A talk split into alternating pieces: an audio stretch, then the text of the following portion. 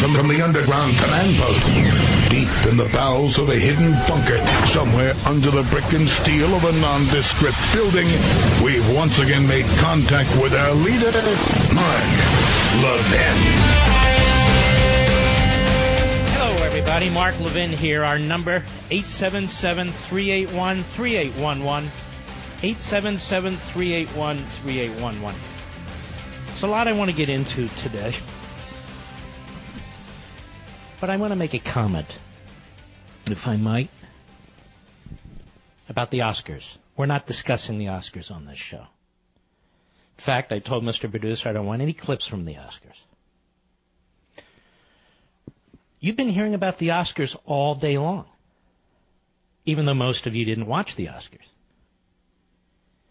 You've been hearing from TV and radio hosts who play the clips, who say they didn't watch the Oscars. Yet apparently they want to punish you by running clips of the Oscars. This is called conservative talk radio. At least that's what it used to be called. It doesn't mean you only have to talk about conservatism and be a grouch. Doesn't mean you can't be entertaining and talk about all kinds of things. But I have to say, in this particular instance, if you're not going to watch the Oscars, why would you take clips from the Oscars and play them and then critique them? We know what took place at the Oscars. We know what was going to take place at the Oscars. That's why most of you didn't watch it. You know what the Oscars is? You know what that event is? It's multi-million dollar narcissist prima donna Democrats giving each other awards and attacking Americans. And in that room, in the aggregate, whether there are hundreds or thousands, is among the lowest collection of low IQ people, the largest collection of low IQ people I can imagine. Honest to God, why do I care what Jimmy Kimmel has to say? Why do I care what any actress or actor has to say? Unless they have written something that's really persuasive or profound. So, I'd rather talk about the people who keep talking about it and claim to be conservatives. I mean, ladies and gentlemen, aren't there other things going on that could be discussed in a compelling, interesting, entertaining way? I think so. I mean, how predictable is it? The Oscars are on and we talk about. Here's what's interesting. At 10 p.m. Eastern Time last night, I was on the Fox News channel interviewing for a full hour Devin Nunes. He was unbelievable. Unbelievable. As he and I walked through this horrific scandal of domestic political surveillance by the Obama administration and the Democrat Party and the FBI and the Department of Justice and various intelligence agencies. We walked through it like Sherman through Atlanta, piece by piece by piece. No interruptions, no multiple guests, none of it. Probably the most comprehensive yet concise plain English explanation of what's taking place in your country to undermine your Constitution by rogue elements in the Obama administration, leading all the way to the White House. Now, I don't need any help from my colleagues in radio or TV, but let me ask you something. Why would they play over and over and over again clips from the Oscars? and not discuss some of the incredible things that Devin Nunes had to say. And I'll tell you why. This is going to upset some people, but I'm going to tell you why. Conservative talk radio isn't that conservative anymore. It's just not. The priorities are bizarre. The positions on policies are bizarre. It's just not that conservative anymore. Again, we talk about the culture all the time. When relevant, we talk about Hollywood. But why? Do we care about the Oscars? What relevance does that have at all, in any way, to anything? I can't think of any. And if we are disgusted by the Jimmy Kimmels and the leftists and the abject hypocrisy in Hollywood when it comes to discrimination and sexual harassment and so forth and so on, to draw this kind of attention to Hollywood and then slap yourself on the back saying, look how I'm pointing this out. Aren't they bad? It's just cheesy to me. It's cheesy to me. You know what's harder? To go against the president on tariffs. Then you might split your audience. You know what's harder? To have a truly deep, thoughtful discussion about economics and liberty and capitalism and to make it entertaining, even fun, and of course provocative. Truth, I don't try to make it anything. It just happens, and you interact and we interact. But I wanted to mention this. I think in many ways, despite what some others might say, the intellectual side of conservatism is as weak as it's ever been. It's weak because it's mischaracterized not just by the left and the media, but by people who claim to be on the right. I read a piece on a website many of us like talking about the free market purists. There are no free market purists. What does that even mean? Does that mean you have trade without taxes? Well, there's always taxes on trade. Does that mean you have trade without regulations? There's always regulation on trade. The ignorance of people who write like this. If you ever try to ship something from this country to another country, there's all kinds of documents you have to sign, all kinds of regulations, all kinds of proffers you have to make and taxes you have to pay. Or if you want to ship something into the United States, same thing. It's not as if we don't have tariffs and we have absolute free trade. The truth is, the goal is to have freer trade. So you're freer. But the fact is, there is no free trade. But we want fair trade. So fair trade, you see, is raising taxes massively by the president and the federal government on everything you purchase that has steel, aluminum, or lumber in it that they say is fair trade because it'll punish the Chinese. It doesn't punish the Chinese, it punishes you. And where do you think that money goes? Two places. It goes into the federal government, and these favorite industries are able to jack up their prices just within the limit that's on the tariff. So in other words, if you have a 25% steel tariff on, most of these companies will raise their, their prices 20, 22, 24%. So they're just under it. They make out like bandits. And then they wrap this up in patriotism and Americanism when it's quite the opposite. And if that's so great for America and American jobs, well, why would you just limit it to steel and aluminum and lumber? Let's massively increase tariffs on wheat. Let's massively increase tariffs on corn. Let's massively increase tariffs on every damn thing we produce whether it's a raw material or a finished good. That way we'll have explosive growth, explosive wage increases. We will destroy every competitor. Well, of course, that's nuts. You know what you'll have? The poorest country on the face of the earth. To the protectionists out there, the Republican Herbert Hoovers and the Republican Bernie Sanders, the question is, why limit the tariffs? Why limit it to three industries? Well, you know, Mark, we need steel for national security. Really? Well, since 70% of the steel in this country is produced by American companies, there's nothing to do with national security. In fact, any other industry in this country that controls 70% of the market, it would be called a monopoly. Are you aware of that? It will be under investigation by the Antitrust Division, our Antitrust Division, and our Justice Department. If any other, if there was a car company that controlled 70% of the car market, it would be called a monopoly.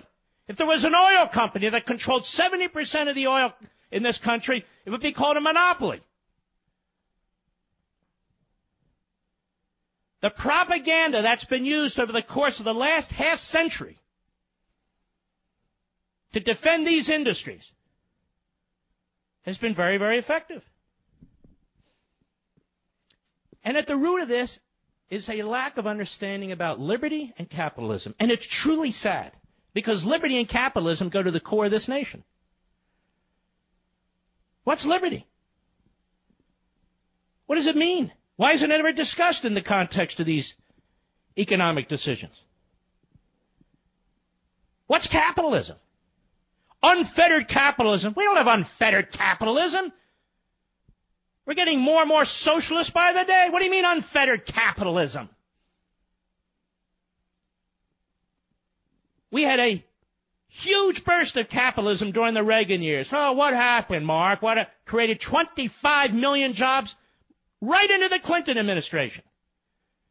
Over 7% economic growth in several quarters. We've never seen anything like this.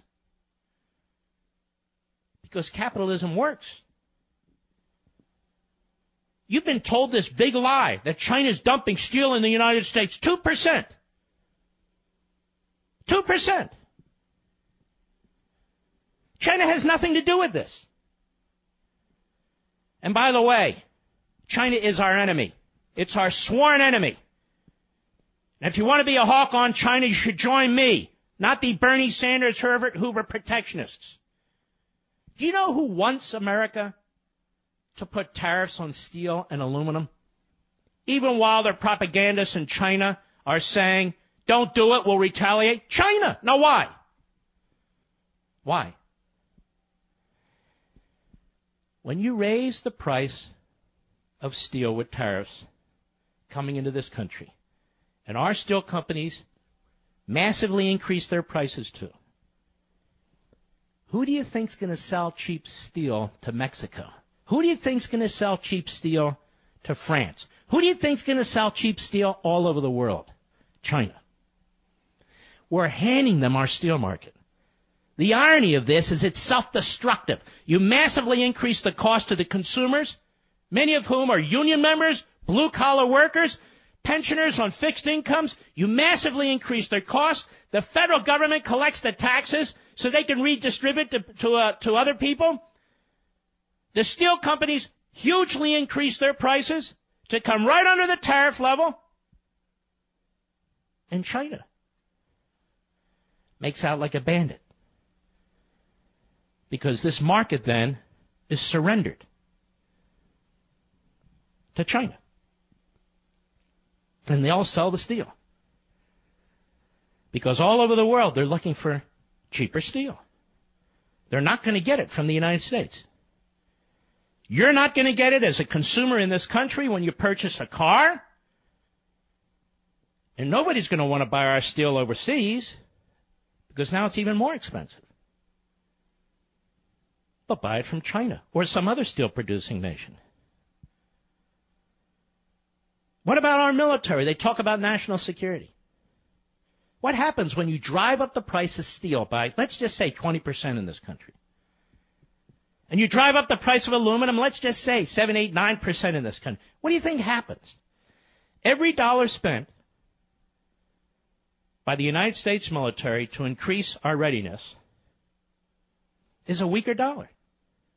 It doesn't buy as much. Doesn't buy as many jet fighters and bombers. Doesn't buy as many naval ships. Doesn't buy as many tanks and jeeps and armored personnel carriers. Doesn't buy as many rifles and pistols and bazookas and all the rest. Because we're taxing the United States military as we're taxing everybody else. And we have history. I thought conservatives cared about history.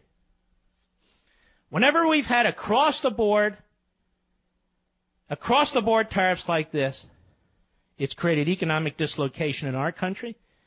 It's put an enormous number of people out of work in our country. Downstream from the particular industry, that is industries that use that material to create things, because they can't export them. And the irony is all this talk about the imbalance of exports and imports, you know what happens? It gets worse for those of you who are concerned about it. It gets worse. You should be very, very skeptical when people have simple answers to a complex economy. When people say that government needs to step in and make things fair and equal. When has that ever happened? Well, Mark, steel's different from every other thing. Government's different when it deals with steel as opposed to anything else. That's absurd. I'll be right back. Mark Levin.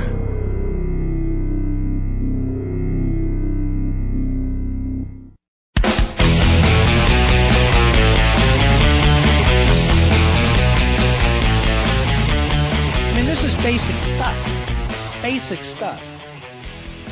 And so that's why I ask you, just how conservative is conservative radio? Let me suggest to you, not as conservative as some would have you believe, particularly on the left. Paints everybody in conservative radio with a broad brush. What about this argument on trade? That you need tariffs to protect American salaries against people overseas who are paid much less. Ever hear the book Free to Choose that came out decades ago? Was a smash hit. Uh, PBS did a multi-part program on it.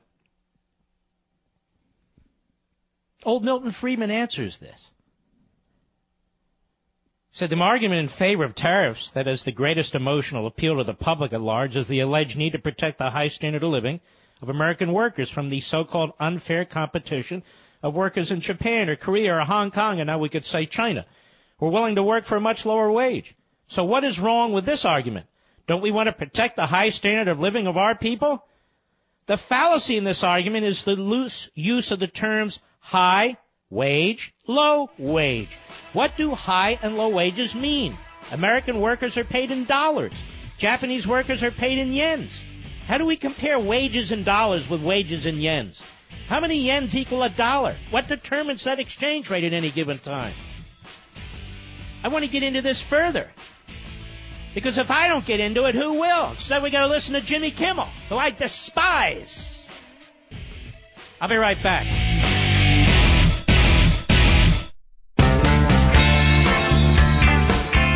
Mark Levin, America's passionately cerebral voice. Talk with that voice now. 877 381 3811. Now, you don't have to be a free trade purist, quote unquote, to oppose stupid ideas, do you? You don't have to be a free trade purist to oppose self-destructive economic policies, do you? That drive up the cost to every consumer in this country? That in fact has the opposite effect that the ideologues of protectionism say? And how does this punish China? Folks, you want to punish China?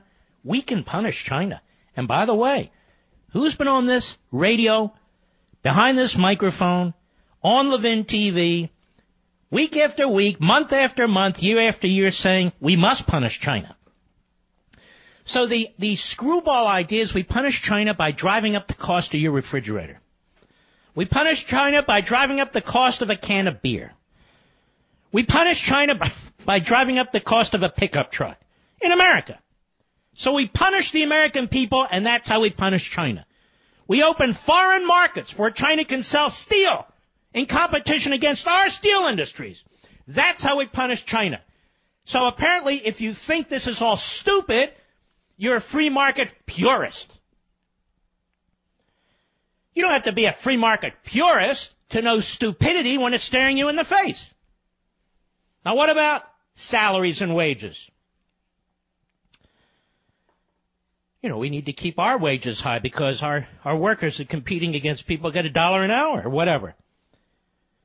So Friedman points out the fallacy in this argument is the loose use of the terms high wage and low wage. Oh, by the way, I know from time to time, I actually bring some scholarship into this program. I know it's different. I know it is. What do high and low wages mean? American workers are paid in dollars. Japanese workers are paid in the yen. Who the hell knows what Chinese workers are paid in? How do we compare wages in dollars with wages in yen or wages in the Chinese currency? How many yen equal a dollar at any given time? What determines that exchange rate? And then Friedman has an example. Suppose that in an extreme case to begin with, 360 yen equal a dollar. At this exchange rate, the actual rate of exchange for many years, suppose that the Japanese can produce and sell everything for fewer dollars than we can in the United States. TV sets, automobiles, steel, even soybeans, wheat, milk, ice cream. If we had free international trade, we would try and buy all the goods from Japan. Now this would seem to be the extreme horror story, the kind depicted by defenders of tariffs. We would be flooded with Japanese goods and could sell them nothing. Now, has that ever happened? Has that ever happened? Do we not export anything because our wages are so high and theirs are so low? Do we not export anything because our wages are so high and theirs are so low? Of course, that's an idiotic argument, isn't it? His example is exactly right. We export a whole lot. Even though our wages may be higher, even though our cities and states and our federal government impose a minimum wage, they impose all kinds of taxes on employers in this country, visible and invisible, to drive up the cost of doing business. Even though it's harder and harder to get through the the, bureauc- the bureaucracy and the various levels of taxation, local, county, state, federal, whatever, we still export a hell of a lot. And our wages are higher. So it is said. But Friedman's point is it's impossible to calculate. Our wages may be higher than, say, the a similar worker in China on an assembly line, but they don't need as much to live. So their economy's different. Or in Japan, or in South Korea, or Timbuktu, it doesn't matter. You can't really compare them. To say, we have wage earners in the steel industry that earn, let's say, $80,000 a year, but in Japan they only earn $47,312 a year based on the exchange rate what does that mean? What's the cost of living? What's the average lifestyle? That's his point. That these are absurd comparisons. We've learned a lot in this debate over the last week, if you've listened to this program, that in fact, China can dump all the steel at once at 2% of the total production in the United States. That was a phony argument from day one. Don't you feel like somebody lied to you? that 70% of steel produced in the United States is produced by American companies. You didn't know that before last week. The media didn't tell you. I told you. That this wage comparison is really irrational. It doesn't make any sense. Different types of currency, different types of living styles, we have no idea. But in any event, that raising taxes on the consumer for major, major consumer items, we're talking about automobiles, we're talking about all kinds of equipment in your home, your HVAC system, the steel that's used in your home, some steel beams are necessary, the aluminum and steel in your automobiles and trucks, all that gets passed on to you. So raising your taxes, raising your cost of living, taking away the tax cut you just got from the Republican Party and Trump when you purchase an item. That somehow that's going to punish China. So what are they going to do? Produce one and a half percent of our steel? And you know, the worst part about this is how they wrap it up in national security. The protectionists are pathetic. They're going to drive up the cost the cost of all the new equipment and machinery the military needs. They're going to drive up the cost. And they claim to be patriotic. Let me ask you a question. If the Democrat Party said, we want to cut 10, 12, 15% from these so-called new spending increases for the military, would that be patriotic? Of course not. It's not patriotic. We need what we need. So it doesn't even have the effect that they say it's going to have. It's not going to produce jobs. It may protect some jobs temporarily. It may protect some industries from competition that already controls 70% of the production in the United States. Virtual monopoly control. But thousands and thousands of you in blue collar jobs on assembly lines who make automobiles, who make automobile parts, who make pipes, who make HVAC systems, who make anything related to steel and aluminum, make it with your hands. A certain percentage of you are going to be unemployed. A certain percentage of you who may also belong to unions who are not millionaires, who work very hard every day to put food on the table for your family. How about law enforcement? You know, they buy cars too. They buy trucks too. They buy weapons too. All those costs are going to go up. All of them. All of them. How about firefighters? There's a lot of metal in those in those trucks, which are already extremely expensive. Well, those costs are going up too. All those costs are going up. The assembly line workers, soda companies, beer companies, soup companies, vegetable companies, all those costs are going up. Certain percentage of you are going to lose your jobs too. You understand what's going on here? And while that's going on, all of you are going to pay more. All of you. And for what? The domestic steel companies should own 80% of domestic production? I heard this, this propagandist for the administration, Peter Navarro, I think his name is, talking about the number of steel mills that have gone out of business. What he doesn't tell you is that steel has had a booming year last year. What he doesn't tell you is how much steel is produced in the United States. Doesn't matter how many steel mills are out of business. What matters is, are they producing enough steel for our use? And the answer is yes. And it's not because of trade, ladies and gentlemen. Do you know why some of these mills close? Why do some of these smokestack buildings and industries close? Because they don't modernize. They don't compete. They don't use new technologies.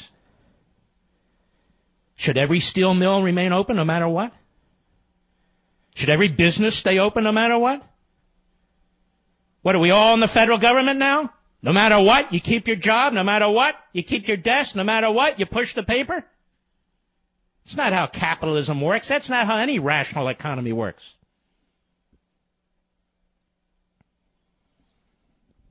How conservative is conservative talk radio? Where talk show hosts avoid this? Where talk show hosts spin?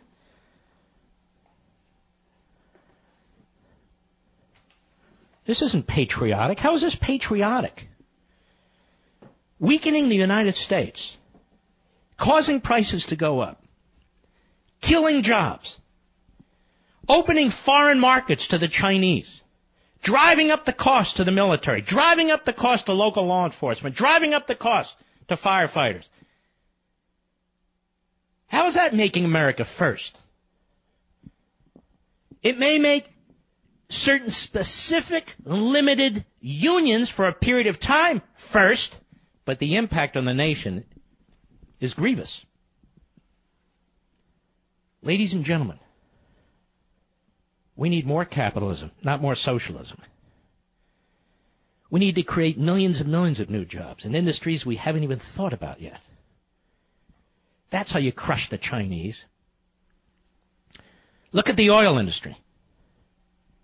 Look at the oil industry. Half a century ago, the Arab nations got together in something called OPEC, a cartel, to drive our oil companies out of business, to drive up the price of gas forevermore.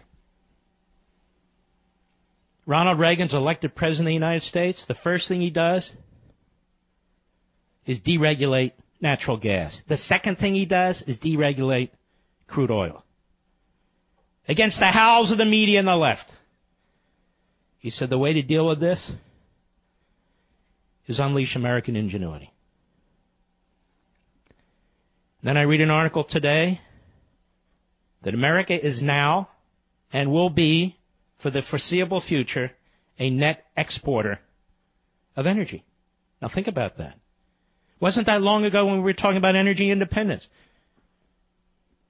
Energy independence, that's what they used to say. Now, of course, the left wants to kill it. They have their global warming propaganda and all, but put them aside. How did we become energy independent? How did we become energy independent? Through tariffs? Through protectionism? No. Through capitalism. Through new technologies. Through fracking. That's how we became energy independent. See, capitalism is pro-national security. Now, if we want to deal with China, we need to deal with China. I'm all for that. I don't believe we should be sending our high-end technology to China, which they are stealing, and I do a whole show on this tonight on Levin TV. There are ways to deal with that without forcing the American people to pay enormous taxes, without forcing a significant percentage of people who are in the steel, aluminum, lumber industries downstream without them losing their jobs. And by, by God, surrendering the foreign steel and aluminum and lumber markets to China, to Russia, to all these other countries, there are ways to deal with China that are far more effective. But these propagandists and surrogates all over TV don't have the guts to do it. Because you know why? They're fronting for special interests. Wilbur Ross is a multi-billionaire because he's a protectionist. I haven't watched all his interviews because it's a snore fest. But why don't they ask Mr. Ross how he became wealthy? I'm not against becoming wealthy. Maybe he should explain to the American people. You too can buy a bankrupt steel mill, go to Washington D.C., demand subsidies, demand tariffs, and get rich too. I'll be right back.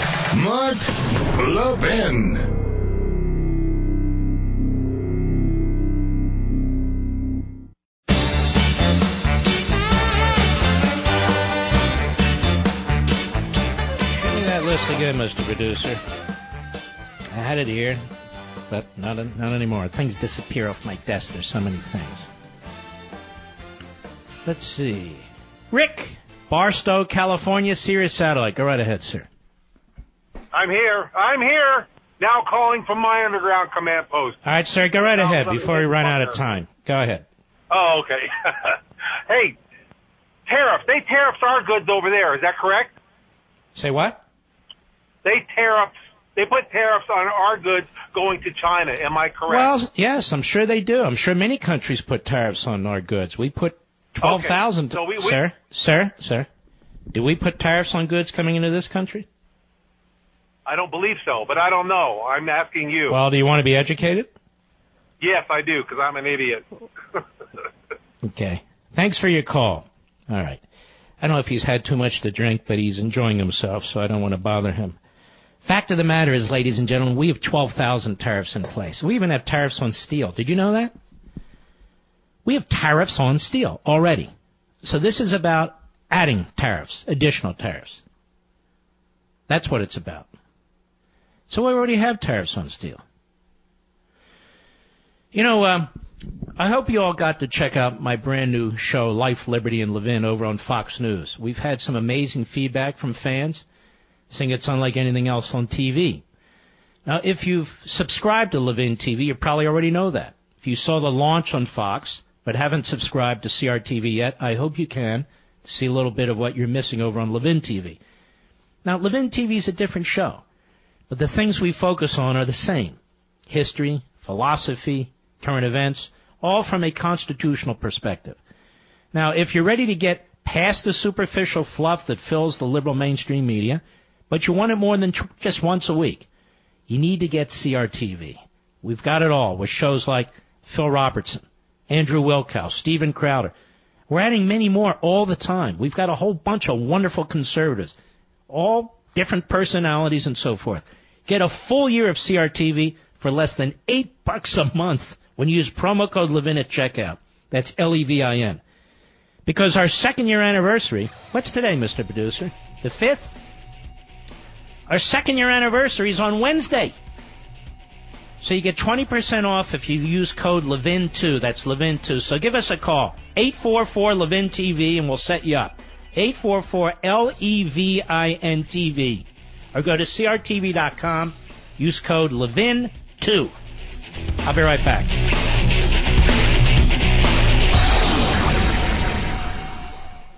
Do you wake up in the morning feeling sluggish and have to drag yourself through your day? Do you feel bloated, tired, and out of shape? Eating healthy is a habit, but most of us don't really know exactly what we should be eating, right? How much we should be eating, and how to properly prepare it. This is why I drink Field of Greens every morning before I start my day. Just one scoop of Field of Greens has a full serving of real, USDA certified organic fruits and vegetables. Helps boost your immunity using antioxidants, prebiotics, and probiotics. Now, this is real food, not some fake supplement lab powder. Just read the nutrition facts panel on the side. Go to brickhouselevin.com and get 15% off your first order with the offer code LEVIN. Now, you know you're not going to start cooking fresh fruits and vegetables, so let's not pretend. Just get one full cup of fruits and one full cup of vegetables every day with Field of Greens. Go to brickhouselevin.com, brickhouse.levin.com, offer code LEVIN. He's here. He's here. Broadcasting from the underground command post, deep in the bowels of a hidden bunker, somewhere under the brick and steel of a nondescript building, we've once again made contact with our leader, Mark Levin. Hello, everybody. Mark Levin here. Our number, 877-381-3811, 877-381-3811.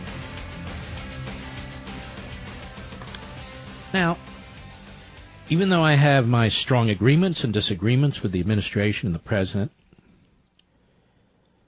I believe it is essential that each and every one of us defend the outcome of this election that took place and reject the political, domestic, surveillance, and related activity that was used by the Obama administration and its surrogates against the Trump candidacy, transition, and still presidency. And Fox News has just reported that Robert Mueller is using additional information to conduct investigations based in part on additional information provided by Christopher Steele. The ex-British spy who worked with Kremlin apparatchiks. Now, I understand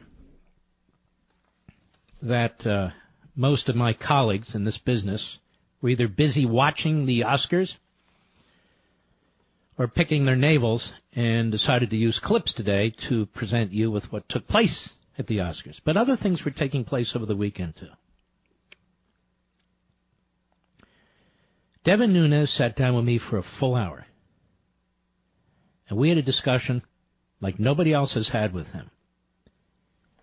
Because Life, Liberty, and Levin is, it's a different kind of show. As I told you would be. It's a long form interview show. And so I'm not bouncing like a ping pong ball between guests and subjects.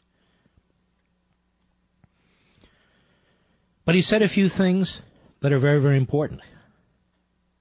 And I asked him a very specific question at the get-go. Cut three, go. Did the Obama administration spy on the Trump campaign? Okay, now, did the Obama administration spy on the Trump campaign? If that kind of question had to be asked in any other campaign, in any other context in the past, the fact that it has to be asked is a bombshell, right?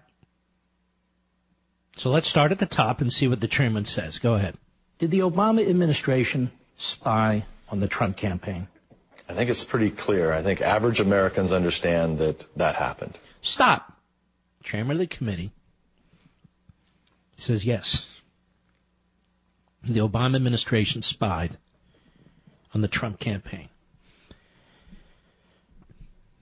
Now remember something.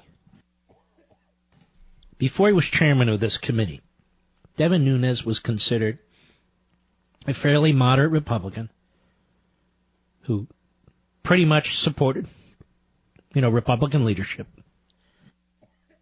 He's very close to Kevin McCarthy. He was a neighboring district. So he's never been considered a bomb thrower. I don't believe he's a member of the Freedom Caucus. But he loves his country. Many members of his family have served and do serve in the United States military. He's really a citizen politician. He didn't plan on running for Congress, but he did. He decided to run on Congress, among other reasons, because he comes from a part of the country in California where the left-wing Democrats have so limited the amount of water that get to the farms there. You know about this.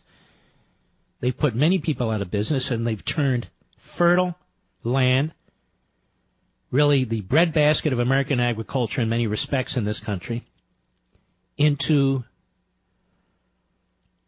desert, if you will. So he wanted to do something about that because he and his family, for several generations, have been farmers. He decided to serve on the Intel Committee uh, because of his family's commitment to the military. Jim Geraghty points this out at National Review. So that's his background. Go ahead. To what degree, it's hard to know because the proper investigations haven't been done. But uh, it started with unmaskings. There were unmaskings of Trump transition officials that I think are still questionable. We don't know if that's been investigated yet or not. Uh, and then if you look at the culmination now that we found out about the use of the dossier and the, the tracking of Carter Page, um, where Carter Page could have had emails that were intercepted that could have come from the Trump campaign. So I think there was a pretty strong effort to spy on the campaign. Now I'm back live. Now during the course of the program, I walked Nunes through numerous media reports, obviously leaked from the FBI, the Justice Department, intel agencies, perhaps the Obama White House, about the FISA, these other activities that took place. And several of them talked about information going to the White House. And I underscored this point. And there's even a report now on cable where they're saying the president didn't really know about the Russian dossier and this sort of activity, the FISA, until after the election. That's a lie, ladies and gentlemen, because there were news reports earlier. He had to know.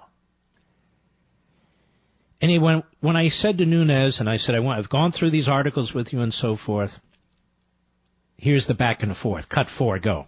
I just went through what, three, four, five articles of leaks, of felony leaks of what is supposed to be secret information and they leaked this information to try and affect the general election, then the transition, and now the incoming administration. I don't know that anybody's been charged with anything at this point, but what's interesting to me is when I pointed this out about a year ago, you did too. The media pivoted. Suddenly it wasn't look how bad Trump is, FISA and all this other stuff. It was, it was a right-wing conspiracy to attack the FBI. Attack the media. To attack the media. Mm-hmm. Are you not shocked at the lack of curiosity by the vast majority of the mainstream media in this country. But what I would argue is a, a, a, a, historical violation of the rule of law, abrogation of our secrecy requirements, and domestic political surveillance that took place? Are you shocked that you're the target of attacks rather than people encouraging you to pursue this? Well, I'm, I'm shocked and I'm scared, not personally, I'm scared for our country. All of the leaks that, that you just showed, it floors me that no serious investigation has been done on any of this. Mm-hmm. The most serious felony that occurred was the leak of the Flynn Kislyak call, where you had, if you believe the newspaper, the mainstream media, nine sources supposedly corroborated that information. This would not be complicated for the FBI or DOJ to figure out who the leakers were. No question. And then I went into the the effort to smear him and destroy him because he decided to look into this. Cut five, go. In preparation for the program, I looked at the attacks on you, uh, the memorandum that you put out, which essentially says what we've been talking about. And um, we have the Washington Post Democratic memo discredits Nunes, tantalizes on dossier corroboration. Then we have the Atlantic, the Democratic memo undercuts key Republican complaints about the FBI. Then we have New York Magazine. The Nunes memo is fake and the Russia scandal is very real. It must be very disconcerting and frustrating to you. You know a hell of a lot more than us because you get confidential and secret information. To see what has taken place in the executive branch under the prior administration and frankly continuing the bureaucracy in this administration and to see one newspaper after another, one opinion writer after another defending it. Yeah. And attacking you. Well, and don't forget, these, everything that you have in this pile here, at least those that you just read. And pile's the right word. that's a pile of something, I think. Yes. This is, this is part of the Democratic Party's network. So what I've said, I said this at CPAC the other day. The media in this country is dead. It no longer exists. And the American people need to understand this. I don't know how, I don't know where it's going to all end. I don't know if it's dead forever. Uh, but 90% of the media is far left wing, and they are totally reliant. They're totally reliant on getting clicks and playing to their base and to their owners to support what their owners want. And there is there are very few outlets that are going to give anything that is a, a, even a I wouldn't even say conservative point of view, but even kind of a conservative to mainstream point of view. Those outlets don't exist and they masquerade. They use the, the, the storied names of these great great institutions or these great companies like the Washington Post. I mean, it's been around forever. Uh, did you know a lot of historic work over de- for decades, but it no longer it no longer does that. This is just a little taste, and he is fascinating. He is very interesting, and he had a lot of information to go. We did together to go through and to discuss which is why I really love the format of the program. One more from last night, Life, Liberty, and Levin. Devin Nunes cut six. Go. It appears that the media woke up with the possible election of Donald Trump, and it was dormant during much of the Obama administration. Seems to me we have what I call Praetorian Guard media. They're going to protect the Obama administration no matter what that administration did or does. And if the shoe were on the other foot, if this were a Republican administration that did this to a Democrat candidate, it would be the greatest scandal in American history. Oh my gosh. Can you imagine if it was George W. Bush and Karl Rove doing this to the incoming Obama administration, who, by the way, had people that were over in Russia mm-hmm. back in 2008. If they said they were investigating the people from the Obama administration, the Obama campaign that were over in Russia talking to Russians and were investigating them for the Logan Act, mm-hmm. they would have burnt down the Department of Justice. Yeah, I agree. Well, that's a taste of it. We're going to have an incredible guest. I'm not even allowed to mention who it is uh, next Sunday. Mr. Producer, the Oscars aren't next Sunday, too, are they? I don't think so. No.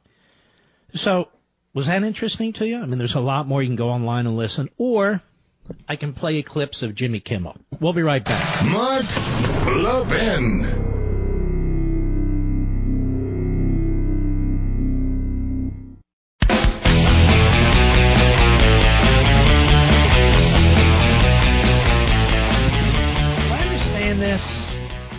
Correctly, that Robert Mueller's now investigating possible collusion in the Trump campaign with Qatar, or was it the UAE? so confusing. Now, I spent maybe half the show last Friday, maybe the first hour, talking about how the attacks on this president, this family, his wife, on her immigration status, his daughter, some investment overseas, his son-in-law on 15 different things, his son, Junior, Donald Trump Jr., a meeting he had, and on and on and on. That I've never seen anything like this before, and every day it's something else. We're told that the Mueller team doesn't leak, but they do leak. We know a lot about what he's doing. And among other things, looks like he's moved off of collusion from Russia. Now, if we had a responsible deputy attorney general this would stop. There is no way the framers of the Constitution would have empowered an inferior officer of the government who is unaccountable to the president or Congress to be free to travel throughout the backgrounds of a, president and his family, to go into various aides and so forth, who they worked for and didn't work for, in search of a crime. Not a process crime, but a crime. Let me be very clear about this. when you look at the President of the United States, Donald Trump, he seems utterly unaffected by all this because he's a strong man. But no man is utterly unaffected by this. Not when his family is under constant assault. Not when he is under constant assault. Not when he has to keep his lips sealed for the most part. They told, look at he's tweeting, tweeting. The fact is, I'm sure the things he's like, he would like to say that he can't. And you're the President of the United States, and you're trying to deal with China and North Korea and Russia and Iran. You've got domestic issues you're trying to deal with, whether it's immigration, whether you agree with them or not, tariffs, whether you agree with them or not. A president of the United States has an unimaginable responsibility. Every one of them who retires says so. We've reached a point now with his special counsel and his myopic, obsessed focus is undermining the country. It's literally undermining the country because it's got to be at least in part a distraction to the president and quite frankly to the executive branch. When you have an individual like Mr. Mueller and an individual like Mr. Rosenstein doing what they're doing. These are not good lawmen. These are not men pursuing justice. These are men with unlimited power, unlimited budgets, who are on a mission. Mr. Mueller and his Democrat prosecutors are on a mission to take out the President of the United States and he's going to take out as many people around the president as possible. When you're issuing subpoenas for all text messages and all emails from subordinates going back to 2015, that is a incredibly broad document request. Incredibly broad. When you're sending FBI agents into the former campaign manager's home, Manafort, with guns drawn, when there's no indication whatsoever that he's a danger? That's a disgrace. This is America. This is America. At least it used to be. So Mr. Mueller now, in my view, is doing things, and Mr. Rosenstein, who has to approve them, that are extremely detrimental to the well-being of this nation. By distracting this president with every conceivable argument, by pushing the obstruction of justice meme out there, the president needs to be focused. It's remarkable that he's been able to do what he's doing. Remarkable. It's not as if he fixed the court case like Bill Clinton. It's not as if he lied to a federal judge like Bill Clinton. It's not as if he encouraged perjury like Bill Clinton. No, no, no, that was just a personal matter. No, that was an assault on our justice system. No evidence whatsoever that Donald Trump, acting in the capacity of president by firing Comey, obstructed anything. This is truly treacherous. It just is. I'll be right back.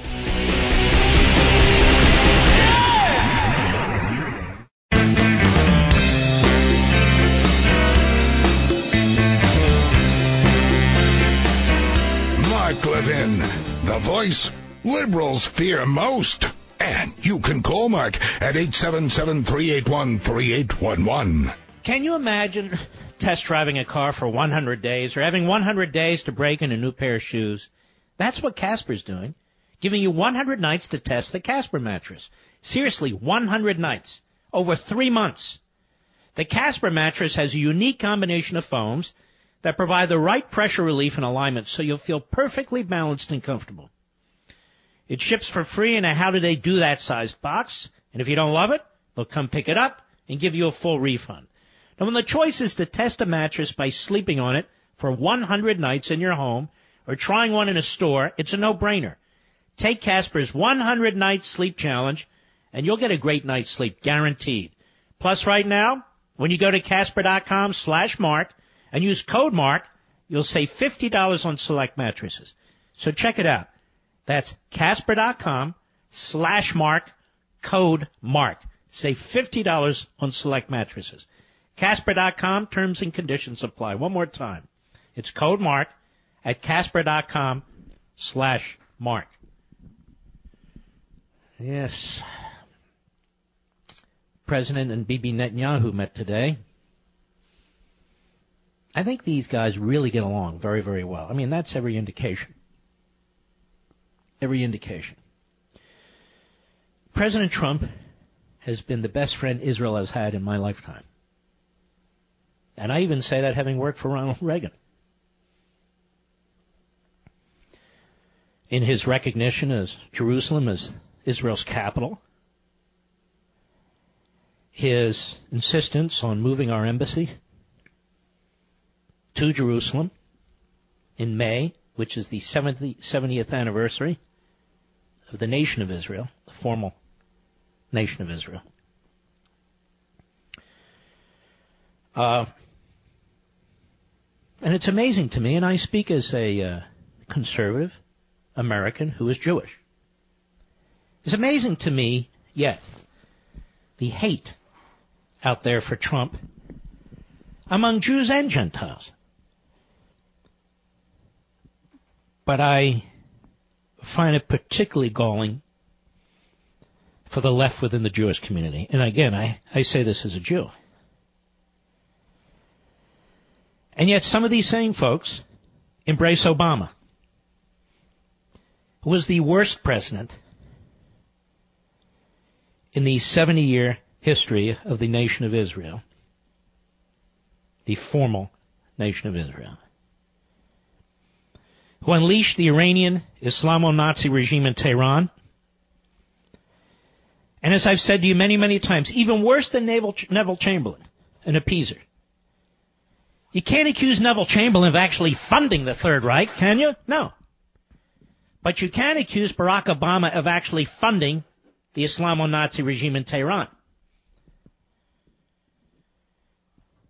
No question about it. Funding it. What will the world say a hundred years from now?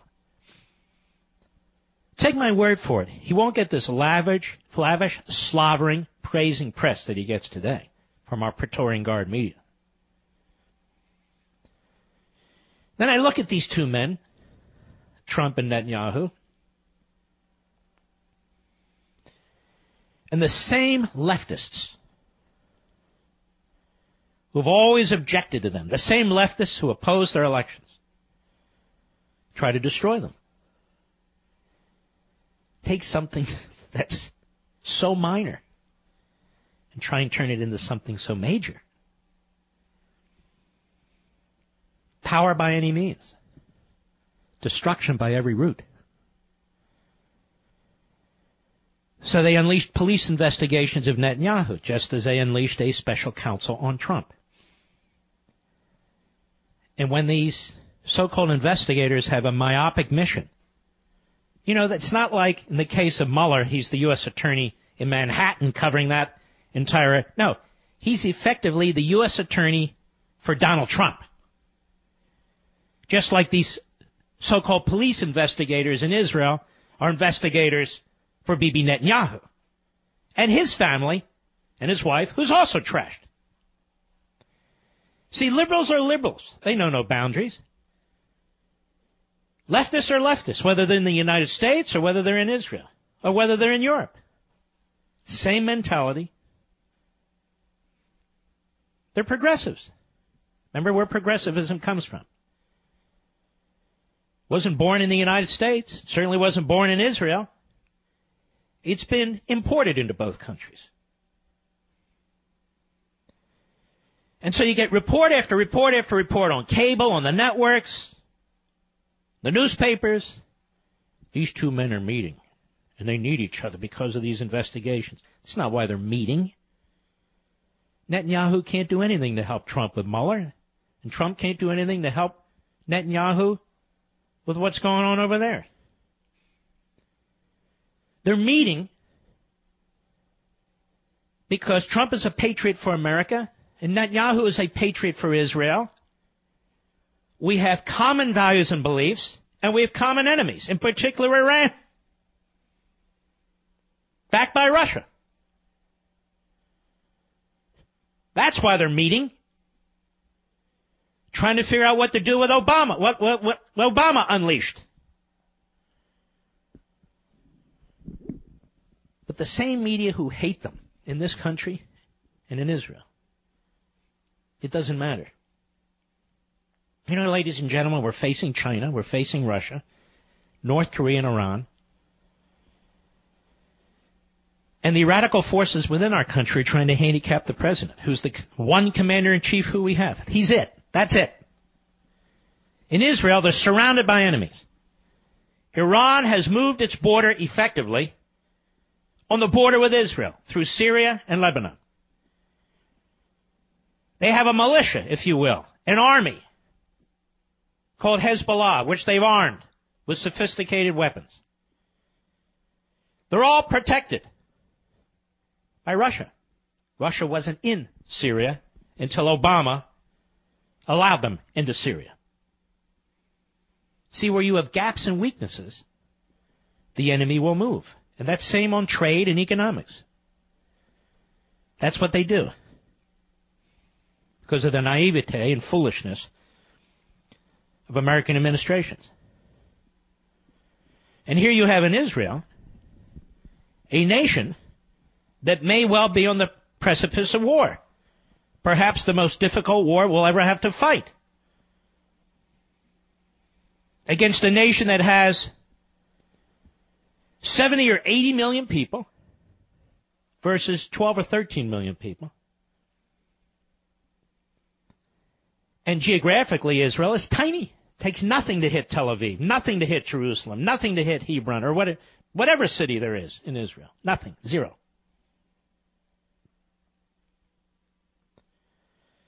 And yet the media and the leftist parties in Israel, often one and the same as here, spend more time trying to destroy their prime minister, who's been the second longest serving prime minister after Ben Gurion. And I would say one of the great world leaders of our time. Just as the media in our country, same mindset, seek to destroy Donald Trump, who's done more to confront North Korea, more to confront Iran, quite frankly, than Obama could ever dream of, trying to undo what Obama did, than any prior president in modern history. I'm not talking about the Korean War, I'm talking post-Korean War. Because this is what they do on the left. They criminalize politics. The Democrats in our country have more in common with Putin than they realize, or that they're willing to admit. Care about due process and care about the Constitution, care about the FBI and the Department of Justice and all the rest. You're their enemy, they want to take you out. The same applies to the left in Israel. You're their enemy, they want to take you out. So Trump and Netanyahu meeting, two friends. It's clear they're friends. It's clear they like each other. Netanyahu spent a good deal of his youth in the United States. His father was a scholar in history. Taught for a period of time at the University of Pennsylvania and MIT. Bibi Netanyahu and his older brother, Yoni, went to a high school in suburban Philadelphia called Cheltenham High School. That's my high school. Netanyahu's seven years older than I am. So I skipped 12th grade and I went into high school. That means he was six years ahead of me. So obviously I never met him or his older brother. His older brother Yoni was the commander in charge of the Entebbe raid. Forget about the movie that's coming out on Entebbe, typically liberal, twisted. You should look at the original movie or read several books about it. It was an incredible rescue of Westerners and Israelis. In Uganda. And it was very, very successful. They got all of them onto an airplane. I won't tell you the whole story, but at the end, is Yoni Netanyahu was making sure everybody got on the plane and the last person got on the plane as he was standing guard in a crouch position. He was killed by a sniper. Netanyahu's older brother. And Netanyahu himself was a great combat warrior. I believe in the late 60s or early 70s, whenever it was. And they would go into these defensive raids over the border. And during one of them, they came under heavy fire and he was shot in the shoulder. Netanyahu. He was also, the first time around as prime minister, the youngest prime minister in Israel's short history. And as I said, he's the second longest serving prime minister. He's a unique man for a unique time in our history, as is Trump.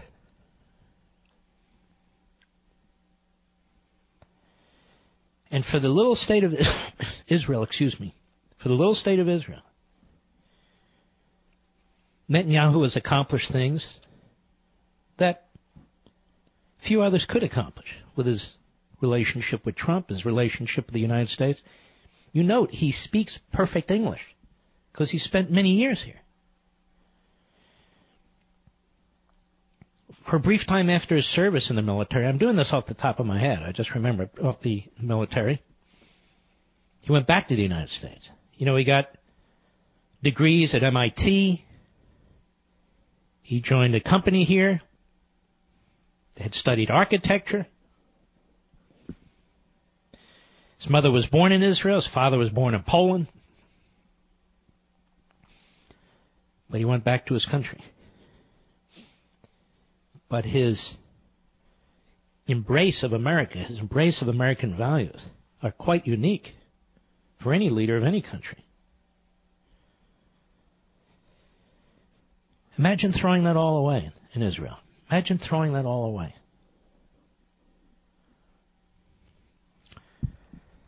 Time will tell. I'll be right back. Mark Levin.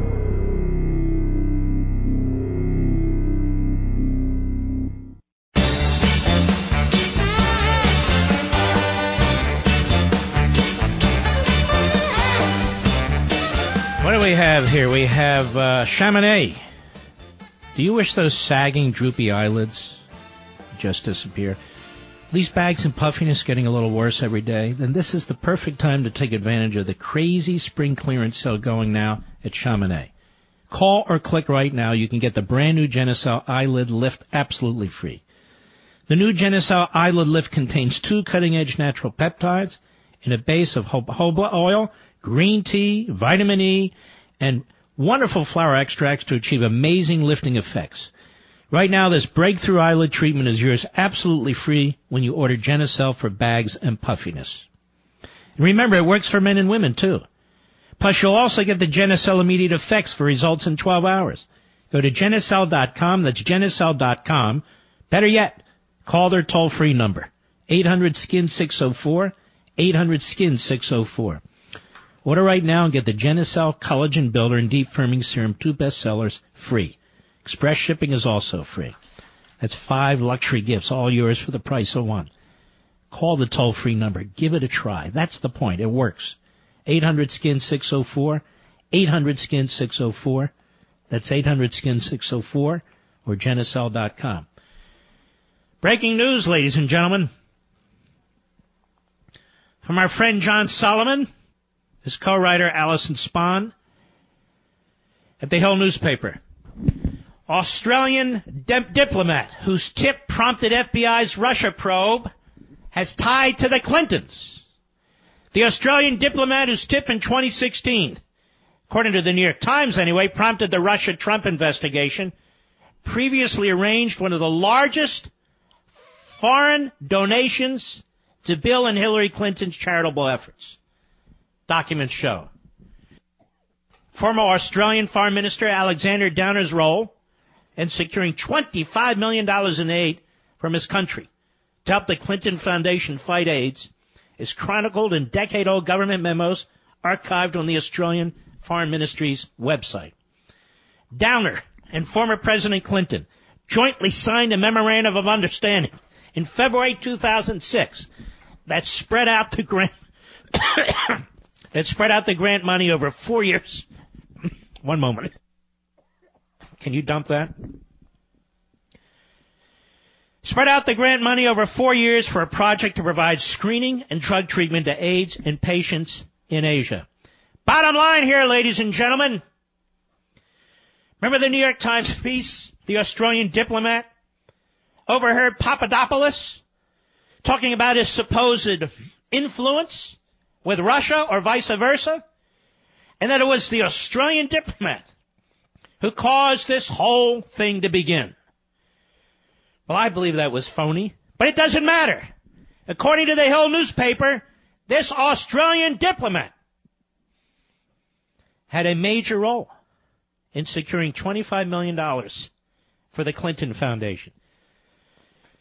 Is it possible the New York Times knew this when it reported this, but covered it up?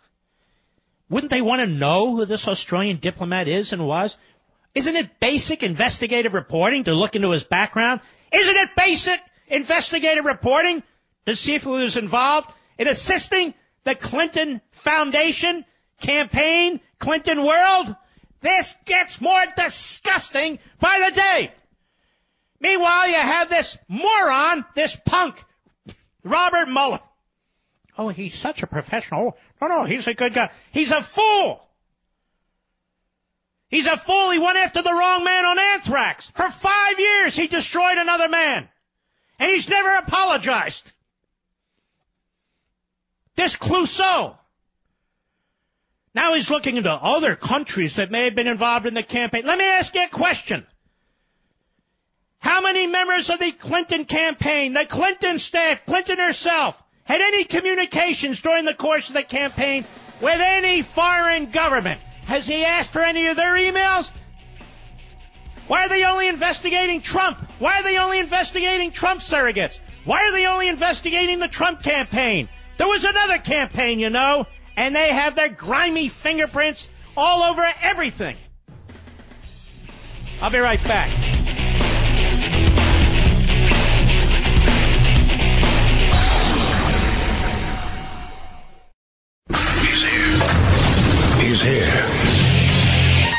Now, broadcasting from the underground command post, deep in the bowels of a hidden bunker, somewhere under the brick and steel of a nondescript building, we've once again made contact with our leader, Mark Levin. Hello, everybody. Mark Levin here. Our number, 877-381-3811. 877-381-3811. Let's, let's go over this again. This is The Hill. This is breaking news just minutes ago. Australian diplomat whose tip prompted FBI's Russia probe has tied to Clinton's. The Australian diplomat whose tip in 2016 prompted the, prompted the Russia-Trump investigation previously arranged, and this, this is how, you know, the New York Times originally said that that's how it got started. I am skeptical about that, but that's play along. Previously arranged one of the largest foreign donations to Bill and Hillary Clinton charitable efforts, documents show. Former Australian Foreign Minister Alexander Downer's role in securing $25 million in aid for his country to help the Clinton Foundation fight AIDS is chronicled in decade-old government memos archived on the Australian Foreign Ministry's website. Downer and the former President Clinton jointly signed a memorandum of understanding in February 2006 that spread out the grant over four years for a project to provide screening and drug treatments to AIDS patients. Let's continue. Money was initially allocated to the Clinton Foundation, but later was routed through an affiliate of a charity known as Clinton Health Access Initiative. In the years that followed, the project won praise for helping thousands, but also garnered criticism from auditors about management weaknesses and inadequate budget oversight. See if this continues. Downer, now Australia's ambassador to London, provided the account of a conversation with Trump campaign advisor George Papadopoulos. Now they had this conversation, it is said, at a London bar in 2016 that became the official reason the FBI opened the Russian counterintelligence probe. But lawmakers say the FBI didn't tell Congress about Downer's prior connection to the Clinton Foundation. Republicans say they are concerned the new information means nearly all the early evidence the FBI used to justify its election year probe of Trump came from sources supportive of the Clintons, including the controversial Steele dossier. The Clintons' tentacles go everywhere, so that's why it's important, says Jim Jordan. And he's right. We continue to get new information every week. It seems that sort of underscores the fact that the FBI hasn't been square with us. Spokesman for the FBI and Russia Special Counsel Robert Mueller declined comment. Of course, they will leak their comments to the New York Times or CNN or the Washington Post or Politico. I'm not going to comment on the record. So the Clintons paid for the Clinton campaign and the DNC, the dossier that was used by the FBI, right? The Clintons' buddy here, the foreign minister who was close to the Clintons, secured $25 million from his government, apparently, to the Clinton Foundation. He was supposedly the original source that prompted the FBI investigation. And Mr. Mueller's chasing down former Trump campaign types, former Trump staffers, Trump surrogates. But I want to repeat what I said during the last hour just to underscore the point. Do we know if any foreign government or any foreign people related to nonprofits or other entities in foreign countries had any communication with the Clinton campaign. Hillary Clinton, Tim Kaine, their campaign manager, their campaign spokes, um, spokesman, any other so-called staffers, senior or inconsequential? If Robert Mueller is looking into collusion, should he be looking into collusion with the Clinton campaign and any other government or entity in any other foreign land? just as he's trying to chase down everything with respect to Trump. We've now reached a point that a Republican deputy attorney general, serving as the acting attorney general because the actual attorney general recused himself, appoints one of his buddies as special counsel whose best friends were one of the individuals who should be target of his investigation, and that's Jim Comey. And we now learn that this same deputy attorney general, serving as the acting attorney general for Russian matters, is signing off again and again and again on Mueller's expansion of his investigation. Now I want to make a point, and it's not easy for me. It's just not easy for me. I've known the Attorney General for 30 years. Not as best friends, but quite well. When I was Chief of Staff to Attorney General Meese, and he was the U.S. Attorney for the District of Alabama, the entire state. Man has enormous integrity. Enormous integrity. But in my view, he made a mistake. Not about his honor or integrity, not about ethics or anything of the sort. He made a mistake. And the mistake was this. If he really believed he should have recused himself on the Russian matter, then he should have just stepped down. I know he had just left the Senate. He'd just been confirmed, I guess. I believe that's when he recused himself, unless he recused himself earlier. But in any event, whatever the lead up to it, he should have just turned down the job or stepped aside. The reason is simple as we look back. He turned the reins over to Rod Rosenstein, who is an apparatchik. No, not for Russia, for the bureaucracy. Rosenstein demonstrated he had no good judgment by doing two things simultaneously. By appointing Robert Mueller as the special counsel under pressure from the Democrats after Comey was fired. Remember, the Democrats wanted Comey fired. They just didn't want Trump to fire him. So now they turn their guns on Trump. And simultaneously giving Mueller such a broad brief. And then obviously subsequently signing off on his expansions. As to turn the Constitution on its head. Mr. Rosenstein, through Mr. Mueller, is not upholding the rule of law. They're making a mockery of constitutional government. They're harming the president while he's trying to be commander in chief. Based on no criminal prerequisite uh, to this investigation. As now Mueller searches around, looking for people with close or loose or no associations with the Trump campaign to try and justify his investigation on any grounds he possibly can. What an ethical prosecutor would have done by now, what an ethical special counsel would have done by now, is lock the door and be done with it. Because there is no Russia collusion. Or, he would have gone to the Deputy Attorney General as the acting Attorney General Rosenstein and said, look, there is collusion. But it's the other side. We've learned more. And by the way, no thanks to Mueller, but we've learned more. And so we need to investigate Christopher Steele. We need to investigate Fusion GPS. We need to investigate this lawyer, Mark Elias. We need to investigate the Clinton campaign and the DNC for funding this. We need to investigate the extent to which the Russians provided disinformation.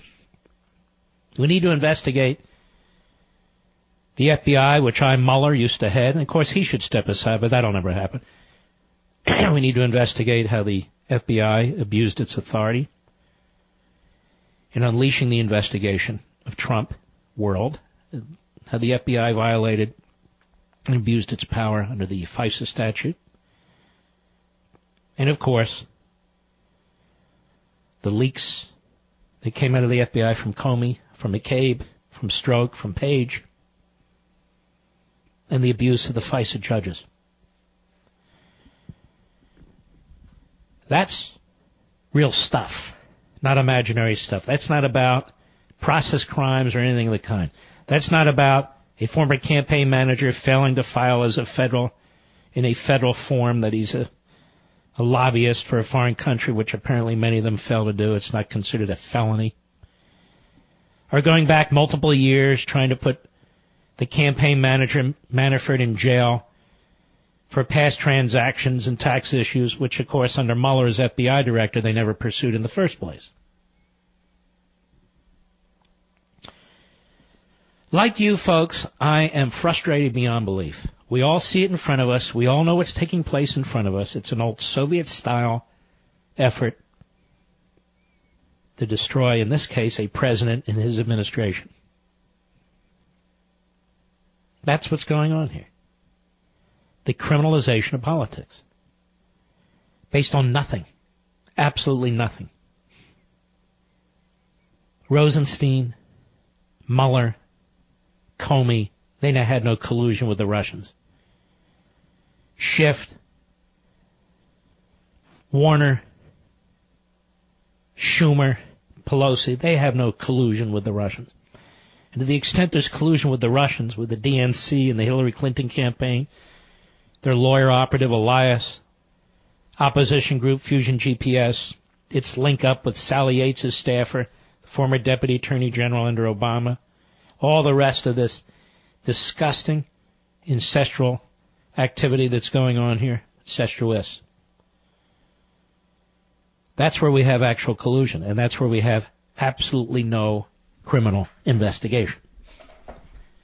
Now we're looking at some tiny little Arab country speck to see if there was collusion with that country.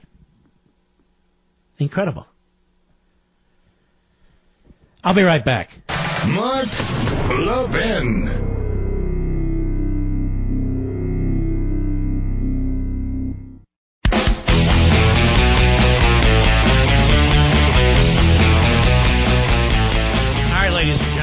Make a confession. It'll come out anyway. My ancestors came here from Russia. There's some dispute whether some of them came from Ukraine. It all depends how much, you know, land Russia conquered. So my ancestors came here from Russia, and I must confess that on, I think, two occasions I've actually met Donald Trump, Mr. Producer. I actually met Donald Trump. It's even worse. I've known the Vice President of the United States for several decades. When he was a congressman, governor, now the Vice President. I've known him for several decades. It's true. Now I have to confess I've never colluded with them. But I don't believe either man has ever said and ever told the American people that in fact they have met me and that in fact my great grandparents were Russians. And by the way, I despise Russia, but that's a separate point.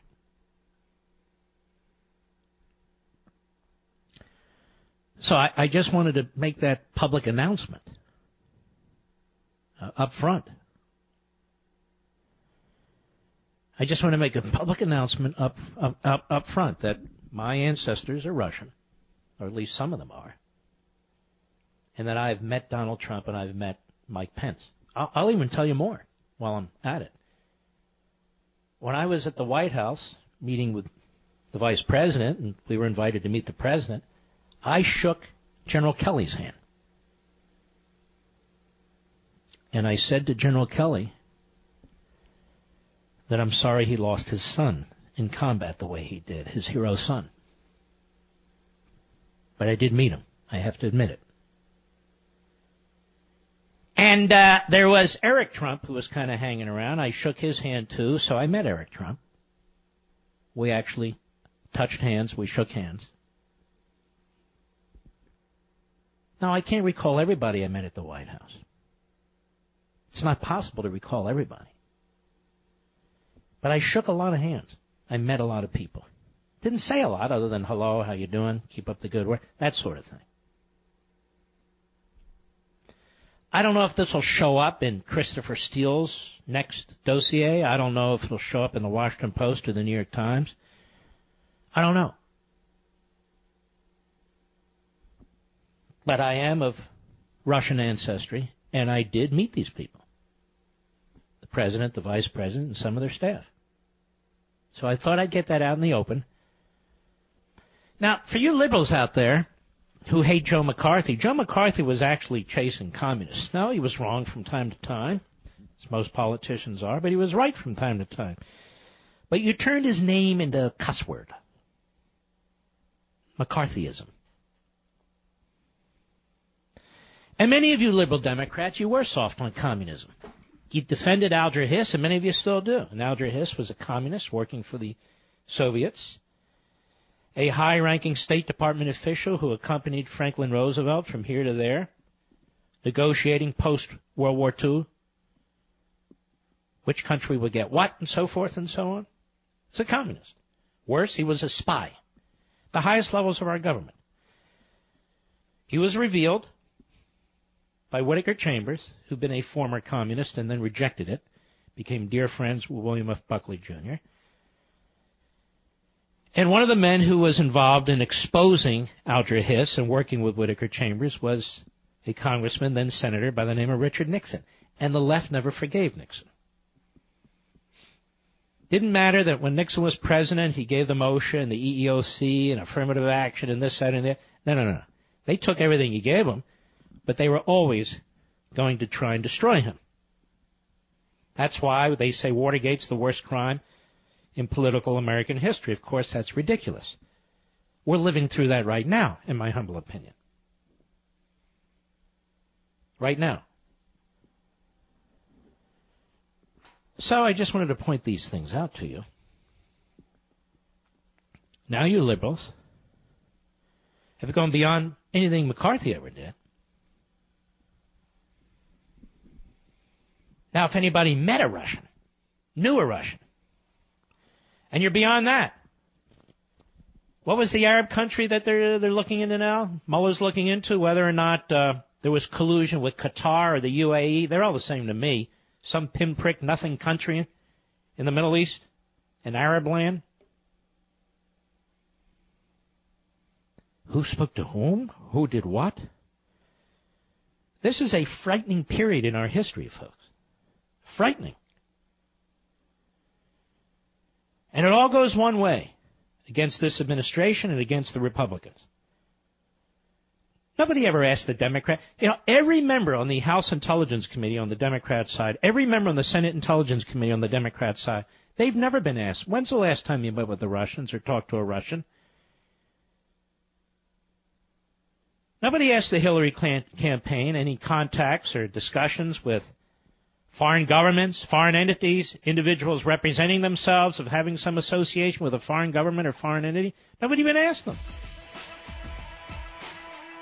They don't have to answer any questions about quote unquote collusion or contact, nothing. Meanwhile, we have a Soviet style apparatchik prosecutor who only hires Democrats. Searching and looking, threatening, indicting. Frightening. I'll be right back.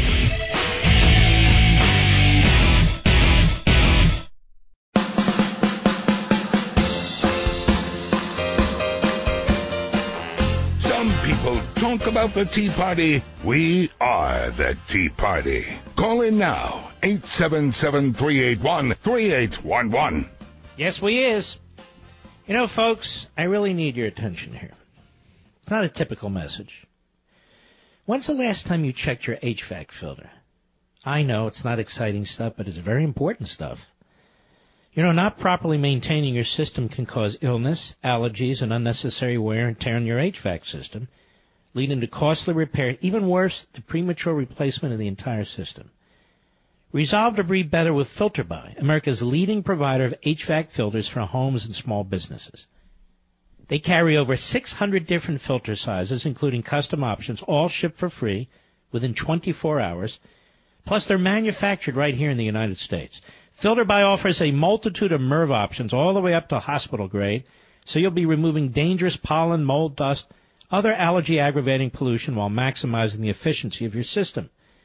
Now right now you can save 5% when you set up auto delivery so you never need to think about air filters again. Save money, save time, breathe better with filterbuy.com. That's filterbuy.com, filterbuy.com. Now, now folks, there's a lot of primaries that go on, but there's only a few that I jump into, really less than 10, sometimes less than 6. There's one that I consider at the top of the list. The next great conservative voice, statesman, mind in the House of Representatives. But this guy, he has to get through the primary. There's like 412 people running in the Republican primary. And the primary's tomorrow, and this is in a suburb, as I understand it, of San Antonio. He's not only a dear friend of mine, he is solid as a rock. So I can give a, my personal endorsement to Chip Roy. Chip Roy, how are you, my friend?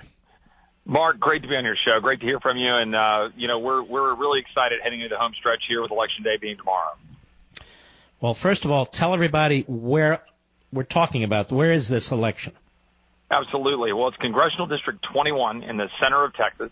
It's what, it's the Hill Country seat currently occupied by Lamar Smith, who's retiring. It stretches from Austin, South Austin, down to San Antonio and out through the Hill Country, Fredericksburg, Kerrville, Boerne, New Braunfels, all through the Hill Country of Texas. It's a great district. Uh, I'm proud to uh, be running to represent the people of this district. It's a, uh, it's frankly, it's a snapshot of Texas. It's, a big city, it's small town, it's urban, it's rural, it's got uh, businesses, it's got military installations, and so it's a, it's a wonderful district in the center of Texas. You were chief of staff to Senator Ted Cruz. You're endorsed by Ted Cruz. You're endorsed by Mike Lee. Most importantly, quite frankly, you're endorsed by me. Just kidding. And uh, the conservative movement, conservatives all around the country are rallying to your cause. How many people are running in the Republican primary? Well, there are 18 that are in the race. I think one dropped out, so there's 17 that are up tomorrow. Uh, which is which is a large number. But you know what that is? That's a testament to the frustration that a lot of the people feel uh, that they want to see some change in Washington. And uh, it's been a great uh, time going around the district and getting to know the people as we've been walking, you know, walking through this race. And what I've found repeatedly is the extent to which people are across the board fed up with both parties. They're excited that President Trump is taking on the swamp, but they're frustrated with a block that they've got in the Congress that are not giving them what they need and not representing the people and helping the president drain the swamp. And that's what I hear regularly. Small towns, big towns in, in this district. And that's why I'm, I'm running. You know me. I've served uh, a number of, of, of uh, statewide Texas leaders, particularly Senator Cruz as chief of staff, was uh, the first assistant attorney general of Ken Paxton, worked for Governor Perry. I'm proud to have his endorsement as well. And in my experience, we can win this if the people are empowered to fight back against the swamp and that's what we're doing. And, and uh, the message has been well received throughout the district. And you've been talking about these things for years and years and years. Um, uh, issues and principles that are discussed by the Freedom Caucus, by conservatives all over the country. How does the election look right now? Is it impossible to tell because there's so many candidates? Well, I, I see I see it through two lenses, and I'm glad you mentioned the Freedom Caucus because I've also been endorsed by Jim Jordan and Mark Meadows and the House Freedom Fund guys. Because again, I've worked alongside of them to stop amnesty, to stop a gun grabbing bill in 2013 when they responded to Sandy Hook, to stop earmarks, stop spending. And you know this because you, you've known me for a long time. And the American people need that. They need people they can trust. And that, that's why I've got into this race. And I think through two lenses. One, uh, I'm a little concerned about overall turnout and the relative enthusiasm among Democrats and what they think they can accomplish in Texas. But then I'm reminded when I get out and meet the voters in Texas and what they believe and that they believe in limited constitutional government and low spending and low taxes and they don't think we should be funding Planned Parenthood and that we should be defending life. They think we should be defending our military and they defend our gun rights as American citizens and protecting the Constitution. That's what the voters in the 21st district in Texas believe. So they're they're responding and they're enthusiastic about what we need to do, but we have a lot of work to do to uh, to make sure that voters show up, not just in the primary, but obviously in the general election in November. Mm-hmm. And um, I guess it's kind of tough to poll right now. But are there any polls out there? There's been a few polls, but for the most part, you're right. In a crowded field and a, in a congressional primary, there's not a lot of polls. But you know, we feel good about what we're seeing and seeing the numbers. It's important that if there's any listeners out there in the district or if you have friends in the district, that people show up to vote tomorrow, uh, show up to vote for a conservative that you can trust. But um, we feel good that it's moving in the right direction, that, that, that the response has been extremely favorable. You know, people are really tired, Mark, and you'll appreciate this. you know, we often hear. Wow, we'll say, appreciate oh, man, that people are really tired. I can, I can vouch for that. No, no, no kidding. but you know, what you know is is that you know people often say, "Hey, I'm tired of politicians who campaign as one thing and they get to Washington and do another." Mm-hmm. But you know what? As I've gone around and talked to people and I walk them through what's really going on, they get even more fed up. Which is this: they go to Washington and then they look you in the eye and they say they're doing one thing when they're doing the exact opposite at that that moment. Mm-hmm. They say, "Oh, I'm repealing Obamacare." Then you look at the bill and no, they're not. They say they're cutting spending. Then you get a trillion dollar deficit spending bill. They say that they're, you know, going to uh, seal the border and, and not do amnesty. And in fact, it's a bill that gives us amnesty and doesn't really seal the border. Mm-hmm. What we're seeing is that, seeing is that President Trump is taking on the swamp and Congress is not really helping him out a whole lot. And that's why we need new uh, blood and new leadership in Congress. And, and the people of Texas have been responding to that message. Now, um, if people want to help you, now I, I say this because of the election in the primaries tomorrow.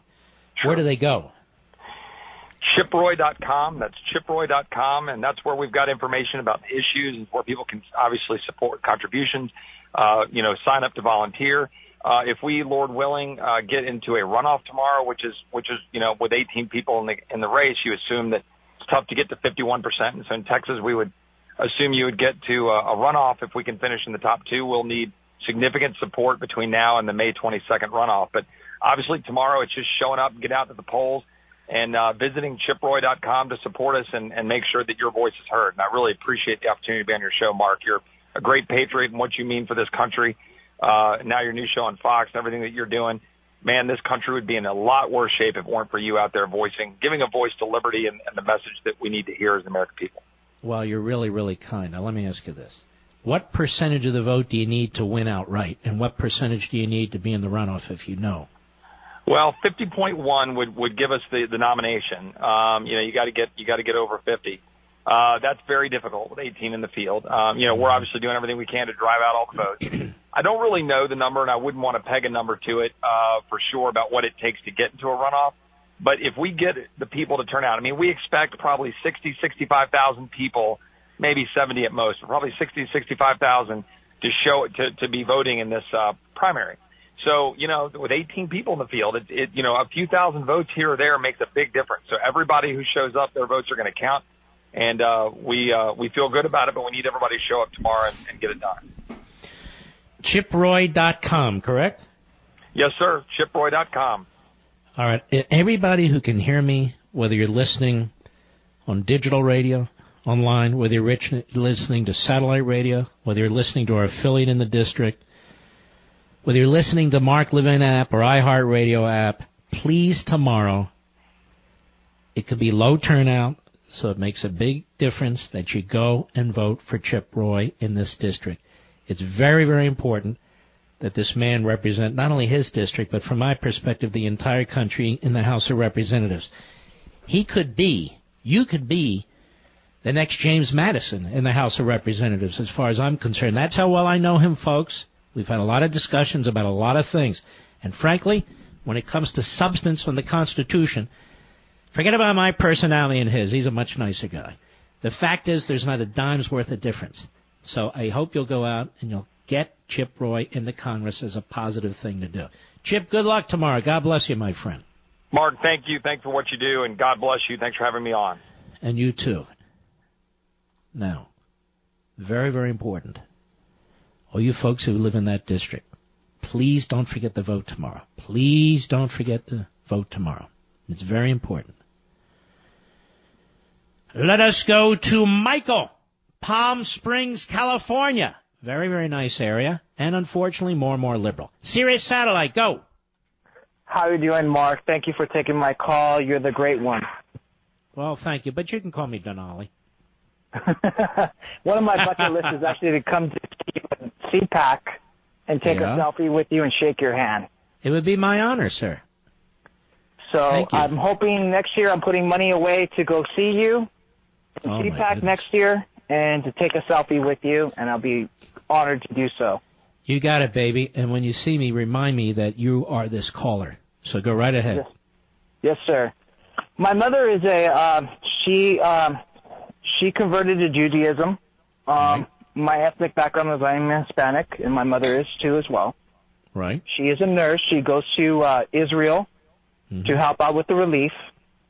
Um, I love the I love Jewish people. I love. I mean, I've gone to plenty of synagogues around the nation Right. to talk to people of Israel, and I happen to be a bartender and a server, Right. and I work in a community with a lot of Jewish people. hmm And my dealings with people from Israel is when you're from Israel, hmm you more con- on the sides of us constitutional conservatives. When you're from Israel, I would say have to say to be about 80% of the time you're All right. side with us. In all your wisdom, I want to know why is it that people that are people that are Jewish that are from America or from li- I would like to say Western society Right. more lean on the the left side, and I I'll just, tell you why. I'll tell you why. Look how many Catholics support abortion. Catholic politicians support abortion, which clearly goes against the doctrine in their faith. Um, and th- there's the same problem within Judaism, in some cases more. And the answer is, and we've talked about this, for the progressives, their ideology is truly their faith. They might be Jewish. They might give tepid support uh, to the faith. They might show up the synagogue time and again, or even every week. Uh, maybe they uh, they participate in Shabbat and do things like that and say they're for Israel. But the fact of the matter is, they're leftists who back Obama. Now, you cannot be a progressive and be a constitutionalist. I've made that argument in rediscovering Americanism, and I don't think there's any question about it. Moreover, it's hard to be a progressive and somebody who can say that they support Israel. Now I know I will be attacked by the likes of Dershowitz and so forth and so on, but I really believe this. And so the mentality is the same within the progressives, the progressive ideology within Israel. The ideology and their party comes first. It comes before the well-being of the country. So that's my answer to your question. I could go on and on for hours. I wrote a book in part, not that addresses that, but it, but it, but it encapsulates that. And I want to thank you for your call, my friend. I'm being told we have to go. Hard break. We'll be right back. Mark Levin.